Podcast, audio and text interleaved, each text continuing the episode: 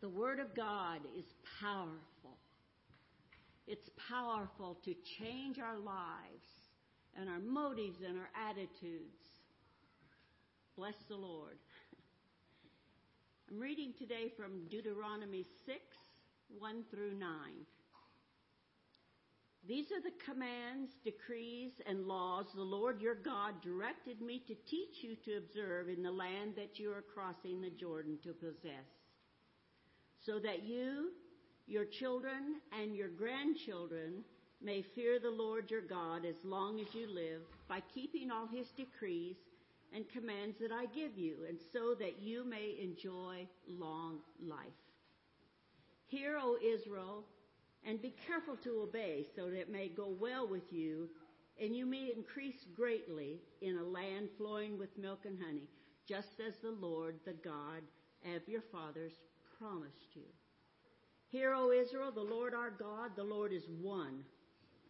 Love the Lord your God with all your heart, with all your soul, and with all your strength. These commandments that I give you today are to be upon your hearts. Impress them on your children. Talk about them when you sit at home and when you walk along the road, when you lie down and when you get up. Tie them as symbols on your hands and bind them on your foreheads. Write them on the door frames of your houses and on your gates. Father, we praise you and thank you for the power that's in your word. We praise you and thank you for the privilege of loving you and you loving us. We praise your name. Bless the Lord, O oh my soul.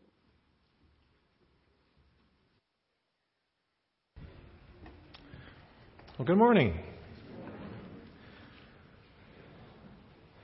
This morning we're going to continue the sermon series we kicked off a couple of weeks entitled 2020 Vision. Uh, and, and, the point of this series is we are asking a few fundamental questions. Um, what are the things that God wants us to focus on? Where do we need our, our, vision about how we view the world, ourselves, God, our priorities, so on and so forth? Where we need our vision corrected? Where are the, the blind spots? Um, what is it that God wants us to, to see crystal clear? Well, this past week we began by looking in the scriptures at what it says is our chief end, our main goal as human beings created in God's image. And, and the main goal, the, the reason God created us is for relationship with Him, of course, but it's to bring glory to God.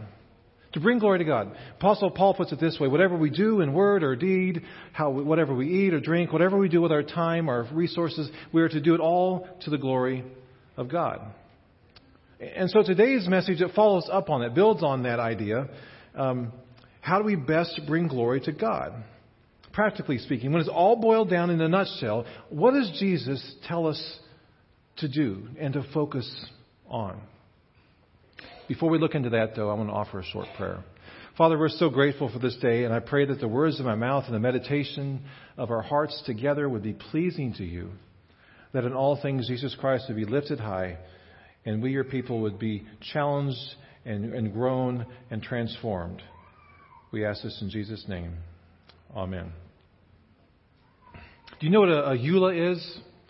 Uh, A EULA, it's not something from Star Wars. A EULA, it's an acronym, E-U-L-A. It stands for End User License Agreements. You know, when you, when you buy some new software, it pops up and there's page after page of fine print right?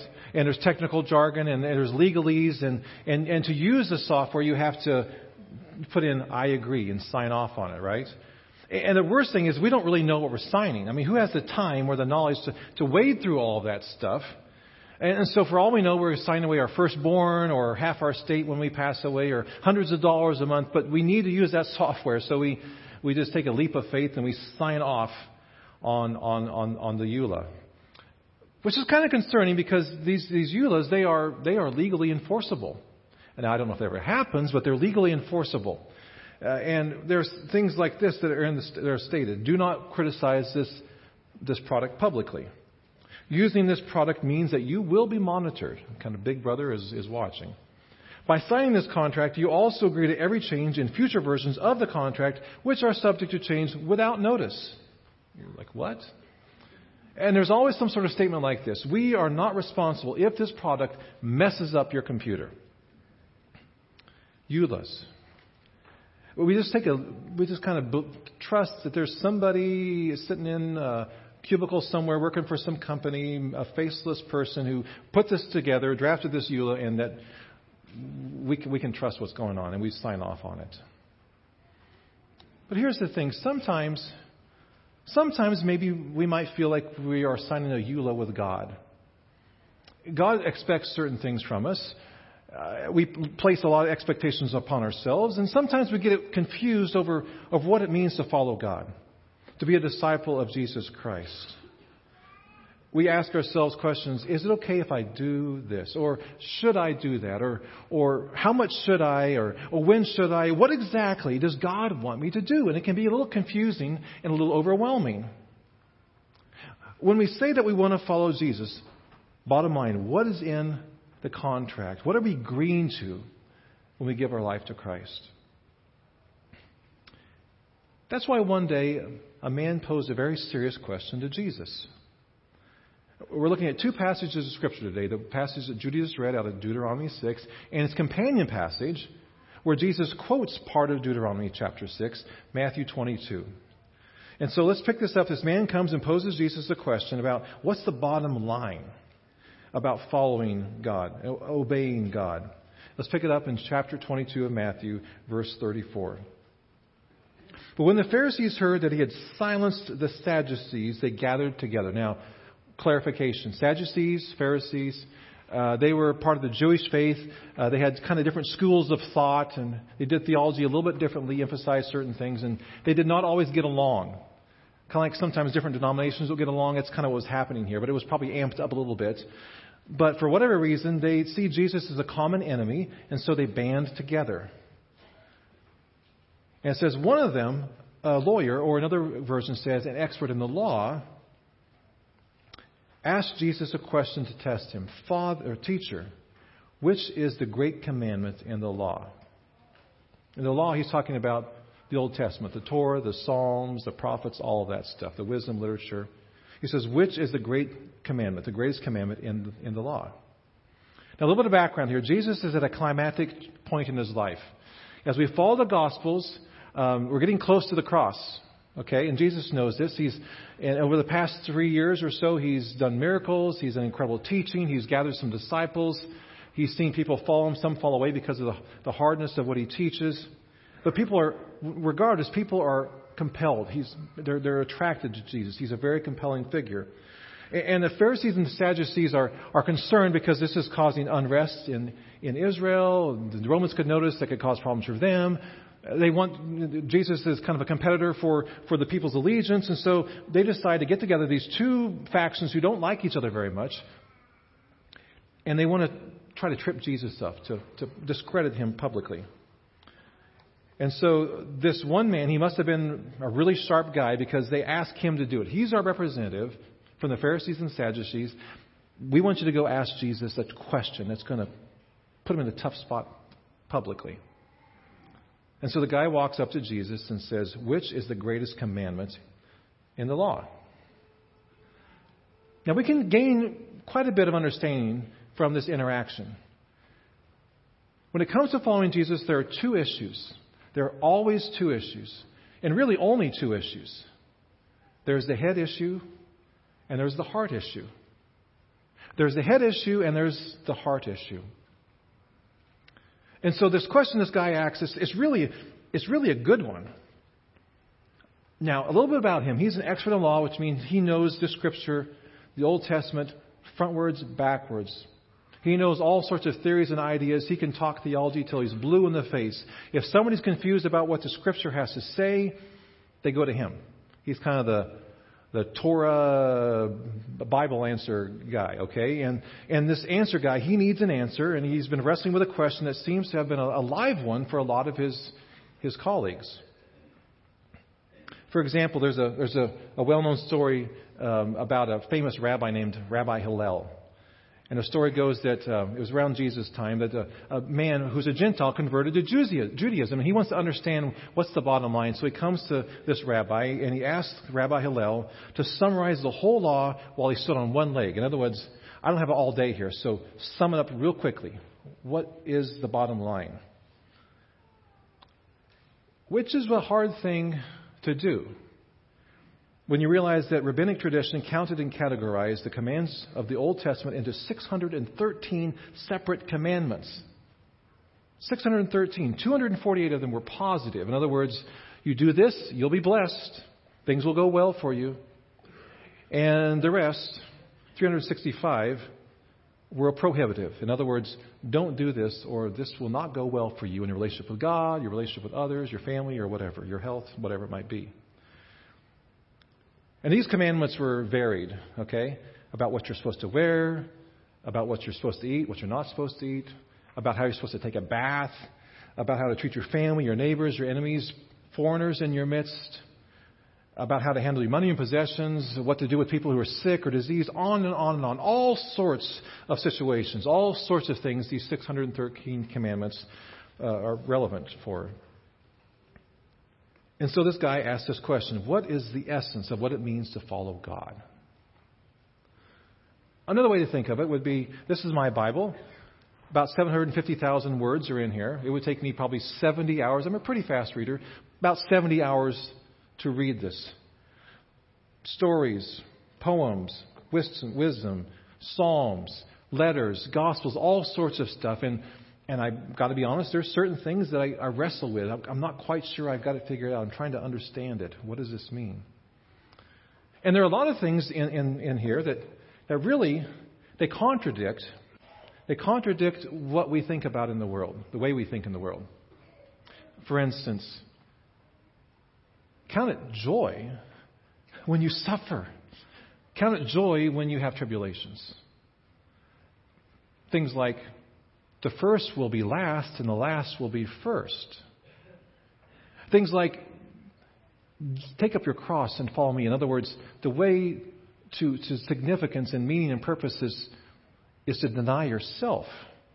We, we don't think that way. Bless, more blessed to, to give than to receive. We don't think that way. So there's a lot of things that, that we have to wrestle with. And so this guy, his question on the surface, it's a good question. What is this all about? If you could summarize this, Jesus, in a few words, what is the message? That's the head issue, okay? But if we're honest, when we're, we're not just dealing with a head issue when it comes to the Bible. We always, always deal with a heart issue, too. Remember what this says? It says, one of them, an expert in the law, asked him a question. Why? To test him, to trap him. This is not a completely sincere, innocent question. He's trying to trip Jesus up. You know, it's important to, to, to take note of this. If we're dealing with head issues, we need more information, right? But when we're dealing with heart issues, we don't need more information. We need a change of heart, right? A change of allegiance. And so this, this guy's main problem with God wasn't that he didn't understand. He knows the scriptures really, really well is that he did not want to listen. He didn't want to have to change his lifestyle, his, his, his views. He didn't want to give up his life and follow Jesus. And if we're honest, we can be like this too. We can be experts at, at dismissing at dismissing what God says clearly when we've made up our minds about what we want to do with our life, right? Our problems are not just with our head, but also with our heart, often more with our heart than our head. And so back to this question, this guy. Jesus does this man and, and us a great favor. He cuts right to the chase. In Matthew 22, he says, You shall love the Lord your God with all your heart, with all your soul, and with all your mind. He's quoting Deuteronomy 6 here. This is the greatest and first commandment. And a second is like it. You shall love your neighbor as yourself. On these two commandments, love for God, love for your neighbor, depend all of the law and all of the prophets. In other words, all this Old Testament stuff, it's all summed up in these two commands. He says, Love God with everything you are. Now, this was from Deuteronomy 6:5, which was a part of the Shema. Shema was a this this this this uh, prayer, this recitation that a, a Jewish person, a, a devout Jewish person, would would recite at least twice a day, at least twice a day. Probably the first thing that Jesus was taught and would have memorized as a young boy. Hear, O Israel, the Lord our God, the Lord is one. He's different than other gods. He's one God. You shall love the Lord your God with all your heart and with all your soul and with all your might. That's the Shema. And Jesus isn't just talking about, I have good feelings towards God. I think he's an okay guy. I, I think he's up there. Uh, I think he's a God of love. I, I think I feel good about him. He's saying, give everything you are to him, not just your emotions, but everything you are, your mind, your every fiber of your being. Love him with that. Jesus says, You want to know of the essence of what God wants from you? It's love. That's the summary of the entire law. Love the Lord your God with all your heart, soul, strength, and mind. And then Jesus adds a second one love your neighbor as yourself. And again, Jesus quotes from the Old Testament, this time Leviticus 19. You shall not take vengeance or bear a grudge against the sons of your own people, but you shall love your neighbor as yourself. I am the Lord. So notice, it's not love your neighbor because they're good to you. Love your neighbor even if they deserve punishment, even if they deserve um, separation, even if they deserve ostracism or whatever it is. He says, Love your neighbor as yourself because I am the Lord your God. So it's not just a feeling, it's, a, it's an intentional giving of ourselves to other people who are imperfect to help them live as God intends for them to live. Now, let's think about this another way. Uh, the Ten Commandments. We, we've all heard of the Ten Commandments. Maybe you can recite them off. Um, you know, we, we've seen the movie with, with Charlton Heston and all that. We think of the Ten Commandments as boundaries, right? As restrictions, as, as things that we are not to do. Thou shalt not. But they're about love. They're about love for God and love for others. I do not think that God put the Ten Commandments in the order that He did by accident. You see, the first four commandments are about our relationship with God. And the next six, the last six, are about our relationships with other people. There's to be a priority. Our priority is to be our relationship with God first, and then out of that flow our relationships with other people. Think about the commandments. The first four are I am the Lord your God, you shall have no other gods before me. Do not make idols and bow down to them. Don't misuse my name. Remember the Sabbath, keep it holy. It's a day for the Lord, uh, just as the Lord is holy. So those four all deal with our relationship with God. The next six honor your father and mother, don't kill, don't commit adultery, don't steal, don't lie, don't covet. They all have to do with how we interact with other people. And if we want to do well with the last six, we have to focus on the first four. Because the quality of our relationship with other people is directly connected to the quality of our relationship with the Lord. Let me put that another way. The only way we will consistently be able to keep the second six, uh, six commandments and in the process to have God honoring, healthy relationships with other people is if we consistently keep the first four keeping our relationship with God as our highest priority and love Him with our heart, our soul, our mind, our strength. Now, that's hard to do. And because Jesus knows that we are incapable of loving God and loving others by ourselves, He gives us an even greater answer. We look at His life. He doesn't just ask us for love, but He gives us His love. He loves us with his whole being, giving himself for us at the cross to forgive our sins and change our hearts. It's the ultimate expression of love. Paul says so. God shows his love for us in that while we were still sinners, Christ died for us. And so the bottom line, Jesus says, is you want to know what, what, what it's all about? the sum of the commandments, it's love God with everything you are. Put Him first. And then out of that, out of that love that I have for you, love others as you love yourself. You know, it seems like in our culture today, in our world, in the church, there's a lot of hand wringing, a lot of frustration, a lot of angst about what's going on in our culture and our world. Things are shifting rapidly. A lot of things that we aren't real excited about. I know that I'm not. There's certain things like that's that's just contrary to God's word, and and and, and it's not a biblical worldview, and so on and so forth. And and, and I get that. But think about the early church. Why did the early church succeed in changing their culture? They were a small minority sect, religious sect. That's how they were viewed, almost like a cult. They didn't have any power. They couldn't vote. They couldn't. I mean, they didn't have money. How did they? How did they transform the Western world in just a couple hundred years? I mean, it wasn't perfectly transformed, but how did they? How did they do that? Because through the power of the Holy Spirit, they did things that that baffled and stunned the people around them. The early church didn't picket, they didn't boycott, they didn't gripe. They just did things that astonished people. They took in abandoned babies. They took in widows. They helped sick and wounded. They restored dignity to slaves. They were willing to die for what they believed. And after a while, their actions so, so stunned and, and impacted and softened the hearts of the people around them that people, more and more people wanted to know what they were all about and who was this Jesus that they were following and how could they have such love for themselves and for this Jesus and for other people? How could they do this? Without power, love did its work.